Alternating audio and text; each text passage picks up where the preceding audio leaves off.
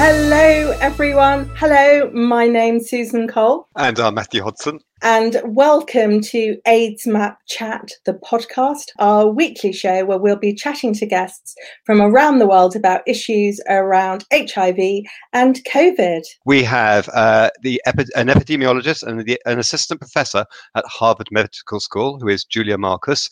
She has recently written a wonderful article which is talking about how we prepare to deal with COVID on a long term basis, recognizing that our lives may be different and that maybe some of the restrictions which we're currently just about able to manage, we're not going to be able to manage if we have to carry on doing it for months and months. So that's going to be a really interesting conversation.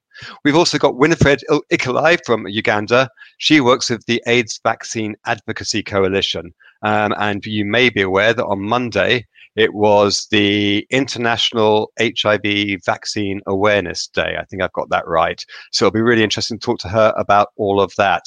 And we also have uh, the amazing Shannon Hader, who is the Deputy Executive Director of UNAIDS. Uh, so she is obviously incredibly busy right now because we're seeing with stories from around the world how uh, COVID is affecting people living with HIV and the additional pressures that it's putting on uh, health systems. Um, and unfortunately, the, the, additional mortality we're seeing as a result. So, Susan, talk to me and tell me something. Let me hear how you sound.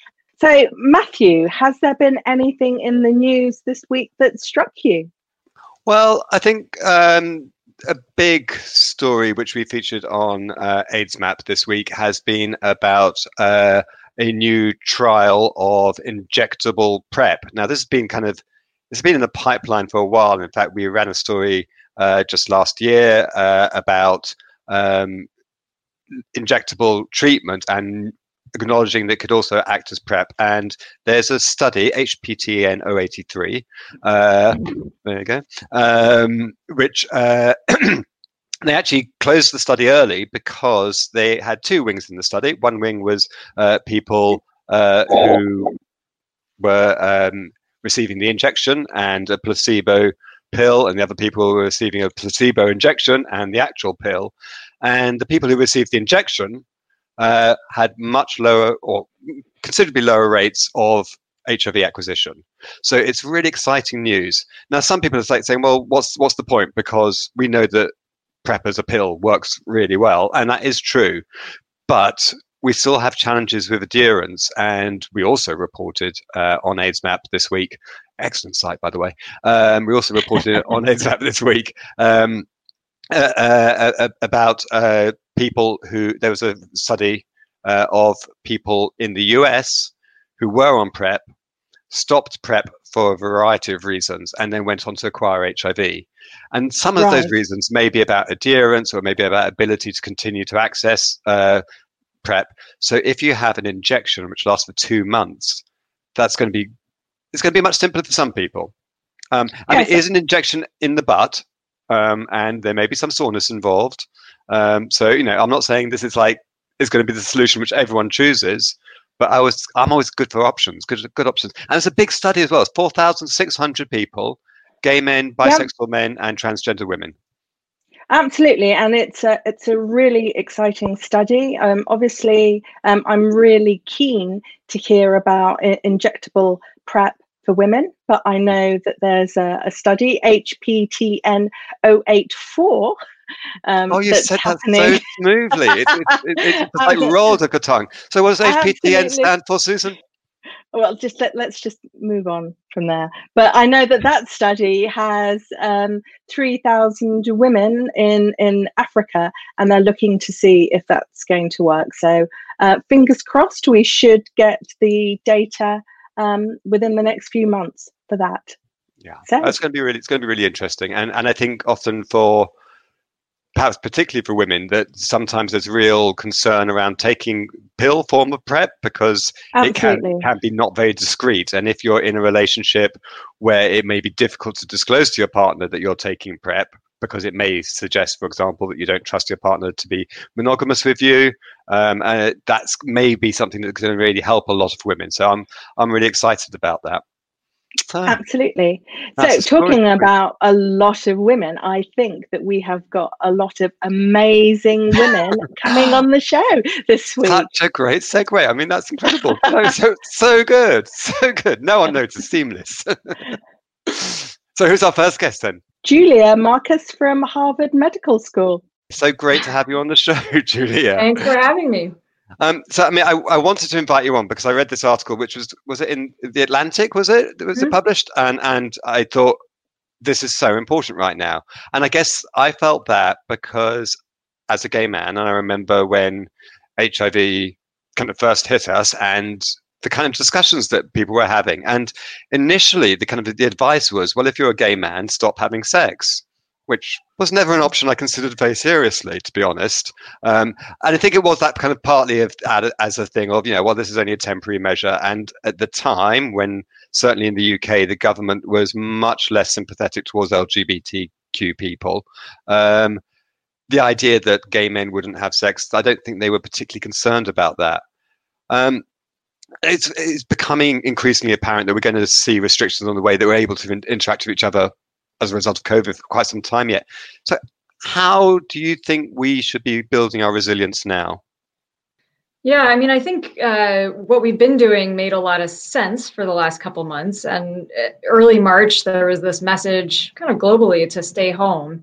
And uh, we all thought, you know, okay, it'll be a few weeks and we can do this. Um, and now it's becoming clear that this is something we're going to have to sustain for many more months, if not years until we have a vaccine or um, a preventive medication.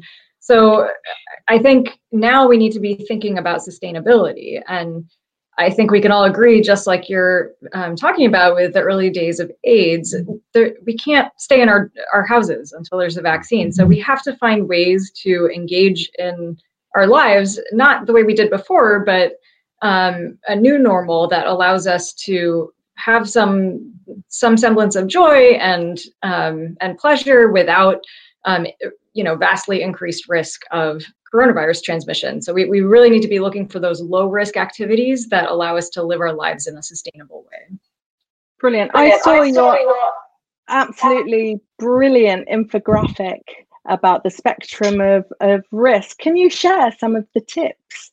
Yeah, I mean, the idea is instead of uh, an approach where we think about staying home versus going back to life the way it was, um, we think about um, a whole spectrum of risk. What, what's the gray area? What's the middle ground? And if we think about it from, uh, if we make go back to that analogy of the early days of HIV, it's um, it's like shifting from abstinence only messaging to safer sex education. So, what are the ways that we actually can engage in this activity but keep our risk low? Um, and if we think about a spectrum of risk for from what we know about COVID 19, um, obviously staying at home is going to be our safest option, but that's not something we can all do forever. We may be doing much more of it than we normally would. Um, but we need to think about ways that we can be outdoors. Um, we know that being outdoors is um, lower risk than being in a crowded indoor setting um, with people outside of our household. So, um, and also thinking about um, harm reduction strategies for every scenario, like keeping six feet of distance wherever you can and wearing a mask and keeping hands clean kind of all those same messages that we've been getting but with a bit more nuance that gives us a sense of um, you know not just staying home but but other things we can do that are relatively low risk. Yeah.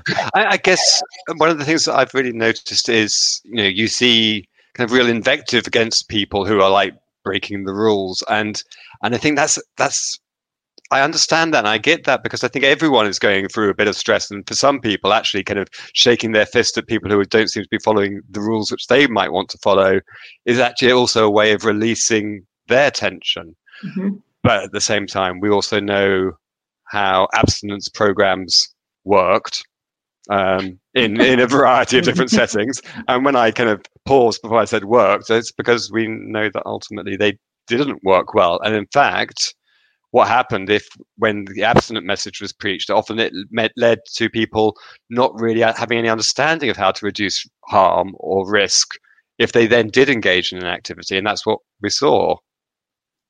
Exactly and and the shaming that you bring up is also not an effective strategy and if we um, think about what still goes on today with shaming of let's say condomless sex the result is that people won't disclose to their provider that that's something that they're doing and then their healthcare provider doesn't know what kind of care that person needs and it ends up actually backfiring and we end up with worse health outcomes. And if we kind of think about how that would work today you could imagine if people who are getting together in a park having a picnic are shamed they may take that indoors and it may become a crowded indoor dinner party where it's actually higher risk than if they'd stayed outdoors. Or you know if, if there is an outbreak and contact tracers are looking um, for people who may have been exposed, people may be afraid to say, I was at that event because they're afraid of um, being stigmatized for doing that. And so I, I think even though shaming is uh, a natural instinct for some and, and it's understandable right now with high levels of anxiety and, um, and anger, which is all justifiable, I think we need to remember that it doesn't usually have the effect that we want it to have.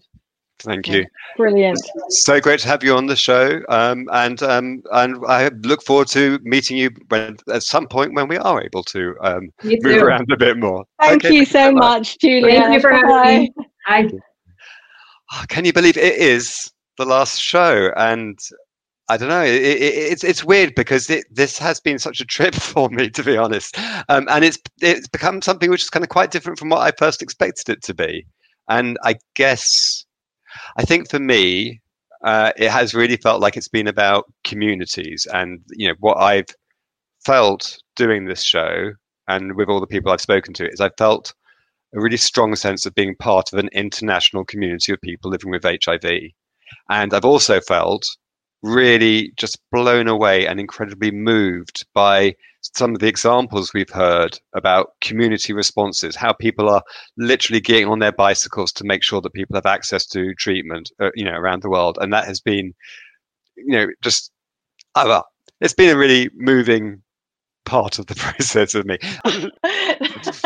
it's been absolutely incredible. And I think, in relation to the community response, I believe this is a perfect segue to bring in an extraordinary representative from the community who is. Hi, it's Winifred. Hi, Matthew. Hi, Susan. How are you? Oh, we're really good. um, Winifred, thank you so much for coming on. Um, what's been the community response in Uganda? Um, thank you so much. So we, we first um, uh, registered a COVID case uh, on 31st March. And from then, uh, we had a lot of challenges as people living with HIV because, um, one, the lockdown measures uh, which were imposed by His Excellency affected the, the, the quality and access to treatment. So people found it quite challenging to walk to the health facilities um, to access treatment because of the long distance. And also, we've had so many challenges around sexual and gender based violence due to the lockdown. So, communities have really played a, a great role in, in ensuring that people living with HIV access um, treatment. Uh, we've had networks of people living with HIV we have we've had expert clients being able to deliver drugs uh, to people out there in the community. Uh, but also we've been able to to advocate and engage um, the Ministry of Health through the PLHIV COVID response team to ensure uninterrupted access to treatment. I think you saw so many uh, photos of young men riding bicycles to deliver drugs to, to people in the community. Yes. Fantastic. It has been fantastic. Now, I, I, I do want to talk with you, Winifred, about uh, vaccines because, uh, as I mentioned at the beginning of the show, Monday was International HIV Vaccine Awareness Day, um, and you know, because of what I do, I, I, hear a lot of stories. I hear a lot of frustration about how long it's taken to get. Well, we haven't got an HIV vaccine. We're still exploring avenues, and of course, you know, we're you know what, 40 years into the epidemic now. Um, and and I guess this also makes me concerned about when a vaccine does, we hope, materialize for COVID. How will we roll it out? I mean, do do do, do you think do you think that the challenge we've had in getting a, a vaccine for HIV is it because not enough resources being put into it? Or is it because it's really difficult? First of all, we must understand that um, HIV mutates. It keeps changing shape. I, I usually call it a, a moving target. So mm-hmm. because it keeps changing shape, um, it becomes difficult um, for the antibodies to, to infuse and, uh, and neutralize to neutralize the, the, the virus, unlike other diseases. So we find it quite challenging uh, because HIV has different subtypes and has taken quite long to to to to deliver um, a vaccine trial because of such challenges. And also maybe to to to add on that, uh, it is quite challenging to also find an effective way of, of, of delivering HIV proteins into the body in a way that the immune system will respond will respond without necessarily causing HIV. So that is the, the biggest challenge with getting an HIV vaccine. The HIV mutates and a lot of trials are happening. Right now we have the, the AMP study that is happening that is trying to test whether uh, neutralizing um, antibodies can, can mitigate uh, uh, HIV infection. But we, we cannot lose hope uh, because of that. We shall keep trying to see to it that um, so many trials are supported. Yes. Okay, thank you.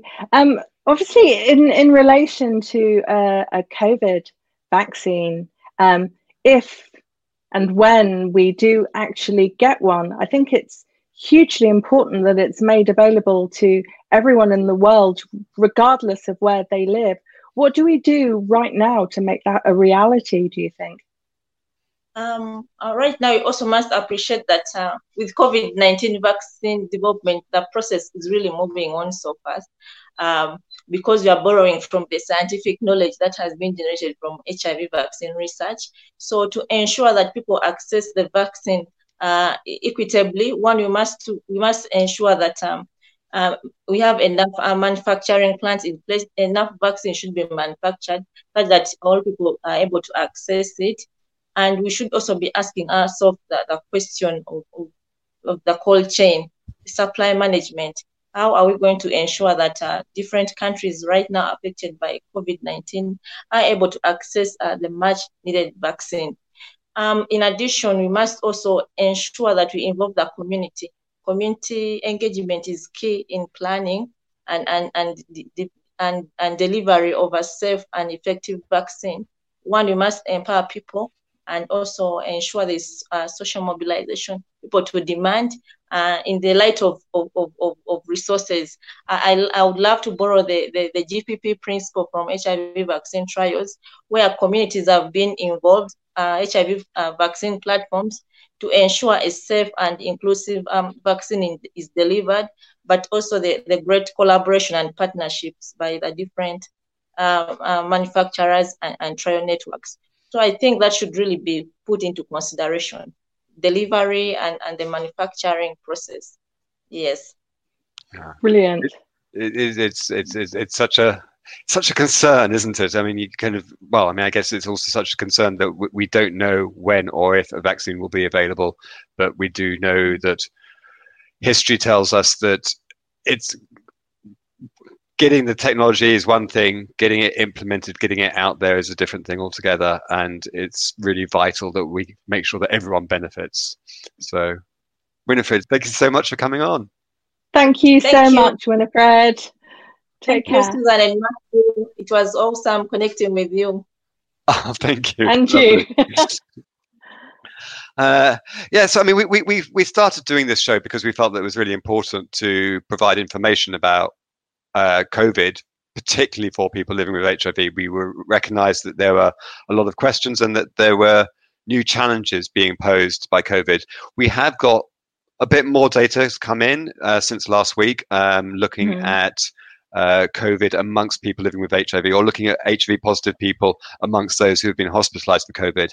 We're still yeah. not seeing um, anything which gives us anything which really says that people with HIV are more likely to acquire COVID or are more likely to have severe impacts. But there was some data around uh, bacterial pneumonia and people right. with HIV being more likely to die with bacterial pneumonia and COVID than people who weren't HIV positive. And it's it's still very early days. I guess this does tell us.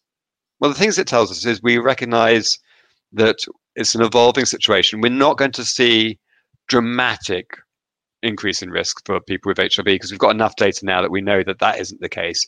We may see some slight differences as we get more data in and understand it better. And it does also underline the importance of ensuring that good medical records are kept so that we can see whether there are differences for people living with HIV than there are for other people. Because we know, we know as a result of COVID, we're going to see steep increases in excess mortality, you know, in every mm. region that's been affected by it. And it will be deaths from AIDS, it will be deaths from TB, it will be deaths from malaria, often among people who are uninfected with COVID uh, as mm-hmm. a result of the strain placed on the healthcare system.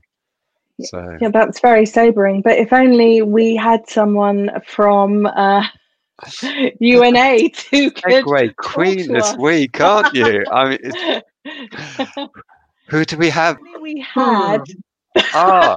the deputy executive director of UNAIDS as if by magic. So, so, hi, so Shannon. Hi, Shannon. So, th- hey, thank you very much for joining us. Um, yeah, I mean, thank you. So, so we were talking about kind of excess mortality as a result of of, of AIDS and, and malaria and TB, and you know, because of your role at UNAIDS, you're going to be responsible not for the excess mortality, but for addressing that, that challenge. Um, so, what, what what is UNAIDS doing about this? Yeah, you know, a few things. Uh, I think one of the first things we did was say, well, what would be the cost of inaction? Like, what happens if we just put everything on hold while we're responding to COVID and then pick it up later? And we worked with WHO and um, uh, the HIV modeling consortium about five big HIV modelers, and you know looked at okay if if all HIV treatment services, for example, were put on hold for six months. We're just discontinued for six months. Uh, now it's our job to make sure that doesn't happen, right? But if that happened, what would be the cost? Cost in terms of human lives. And uh, the models showed that in sub Saharan Africa alone, that could result in an extra 500,000 deaths this year alone. That doubles the number of deaths that we had from last year and it takes us back to 2008 levels of deaths. So I think, you know, this is just a quantitative reminder of we must have the political will to continue HIV services while we are responding to COVID. These should not be seen in competition, and we've just got to make it happen. No, absolutely. Yeah, thank so you. Some of the things that we're doing about that is, you know, we reached out as UNAIDS and worked with our networks, uh, networks of people living with HIV and at risk for HIV, and said, you know, what do you need? what do you feel like you need? Whether it is information on COVID, uh, prevention uh, uh, resources for COVID, HIV uh, treatment. And the number one thing from networks around the world that came in consistently as most important is I'm really afraid I'm going to run out of my ARVs. I'm going to run out of my HIV treatment meds. I am fearful that I will have a treatment interruption. So that's a lot of what we've been working with partners to really focus on making sure doesn't happen. Yeah, that's absolutely fantastic. Thank you for all you do. I mean, we've learned some really important lessons um, in the HIV response. Which of those lessons do you think are relevant to move forward um, when we um, tackle mm-hmm. the COVID epidemic? Yeah, you know, so many. And I think uh, you've been t- touching on some of them throughout today already. So maybe I'll just pick maybe three. Um, I think three things from the HIV response that are absolutely fundamental to a successful COVID response. Um, one is an effective public health response is also a human rights based public health response. Um, second is you've got to have communities in the lead, and by communities we mean nothing about us without us. You know, communities of affected people for affected people. Um, and third, you know, just like HIV is a virus, but it's and it's a health condition, but it's never been only about health. Um, COVID's a virus, but the response is not going to be just about health. So maybe, you know, starting from the top, you know, we hear a lot uh, under COVID, it's like, oh, there has to be a trade off between the public health response and the restrictions and human rights, and people just have to expect that. It's like, well, no, you can have restrictions that are still grounded in human rights and gender sensitivity. We know this. And in fact, we know from the HIV response, if you don't, you will never get the end of your epidemic. Because if your restrictions are draconian, if they're not flexible, if they're not evidence based, if they're not time limited, if they're not appropriate, you will push people into hiding and not get the cooperation and collaboration you need. When it comes to community led organizations and leaders being in the response, we know this is a matter of being at the governance tables and the planning tables. We know it's about helping deliver direct services to people who need them most. And we know it's about community monitoring, uh, being able to hold providers and the government accountable for delivering on their promises to the people. Um, and in COVID, you know, we're starting to see uh, that engagement of community-led organizations in some of the service delivery. Um, we talked about preventing treatment interruption. We are seeing community-led HIV organizations around the world really step up to help make sure that people get their drugs. But what we're not seeing yet in COVID, despite the fact I can tell you UNAIDS, we're fighting for this in every country, is the incorporation of community leaders at the governance table, at the decision and planning table, and that's just got to move. And then I think finally, um, gosh, you know, we know all about the non health aspects of HIV. We know about stigma and discrimination. We know how disparities, uh, social disparities, economic disparities, uh, gender disparities, safety disparities that show up in gender based and other violence, how those totally impact and limit the effectiveness of a response as well. So, as the COVID response continues to go forward, it's not an option not to address these social and economic disparities. And I think you touched on this with the last question about access to a vaccine, right? right. Same thing when we talk about access uh, to the right test at the right time access to treatment should it become available, access to a vaccine should it become available. It can't be a matter of rich countries, rich people are first in line and everybody else is behind. It's got to be priority based on need. You know, healthcare workers everywhere. We've got to put at the front of the queue for these things. And then people who are most vulnerable, most at risk. Absolutely. Wonderful. Absolutely. Shannon, it's been fantastic to have you on. I'm so so much of what you said then was it, it, it, was was just resonating and i think again it's about well i, I guess what, one we're talking about kind of the communities which suffer worst in any epidemic in any pandemic and it's those communities that are most marginalized. So we need to make sure that any solutions we find work for everybody. It's about that human rights approach. And as a queer man you know i've been horrified by some of the reports that we've received from you know from hungary from from uh, uganda. Uh, so I'm just really glad that you know it seems that UNAIDS are really focusing really smartly, um, and I'm really grateful to have you as a colleague. So thank you so much for joining us. Today. Thank you, thank you so much, Shannon. Take care. Wow, that's, that's it. That's our last guest. And, oh my goodness, that's the last our last guest and the end of the show. I think we've actually we've we've run out of time. So that's the end of the show for now, but I do hope that we will be coming back. But before we go, I would like to say a huge thank you to our, our wonderful guests. Um, and, and, thanks to, I mean, all the amazing guests this week, uh, to Winifred and Shannon and Julia, and to all the incredible guests that we've had on throughout the whole show. Um, I, I was actually planning on listing them all, but we're running out of time, so we, we can't. really have run out of time. We really have run out of time. So it's been a joy to do this show. It's been a real eye, opener. Um, it's been lovely to work with you, Susan. Um, uh, and um, um, uh, so so we we we hope that we will come back in in, in some format. Um, obviously, it's really interesting. What's been really encouraging about doing this has been uh, the level of response we've received from all over the world, and people seem to uh, like it. So I guess that's it. Signing off. I guess that's it. So thank you all so much, and hopefully we will see you soon. Thank you.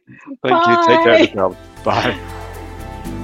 Thank you for listening to AIDS Map Chat, the podcast. Please do rate and review us and subscribe wherever you get your podcasts, be it Apple, Acast, iTunes, or Spotify.